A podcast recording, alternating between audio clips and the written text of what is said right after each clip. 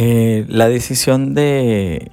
a veces recortar ya sea la cara, las puras caras de los personajes o el cuerpo completo de las imágenes fue, fueron tomadas a través de pruebas y errores. Eh, a veces cortábamos las caras y nos dábamos cuenta que faltaba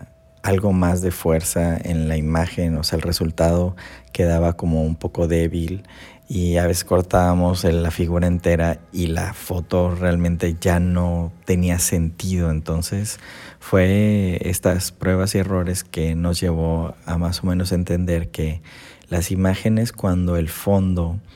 tenía como una presencia muy fuerte en la composición, en esas imágenes el cuerpo sacar el cuerpo completo era cuando funcionaba mejor, porque el fondo seguía manteniendo el significado de la imagen, eh, seguía manteniendo el conjunto de, de los personajes como un todo y ya como grupo seguían teniendo fuerza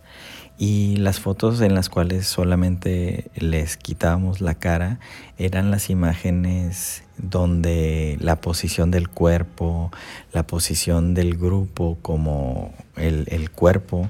tenían mucha, mucha fuerza. Entonces eliminar el cuerpo significaba quitar la fuerza que ya tenía intrínseca esa imagen fotográfica. Entonces fue, fueron muchas, como, como mencionaba antes, muchas pruebas y errores pero al final encontramos ya como ciertos patrones que nos permitieron identificar de una manera más fácil cuáles imágenes iban a funcionar con solamente quitar las caras y solamente quitar los cuerpos.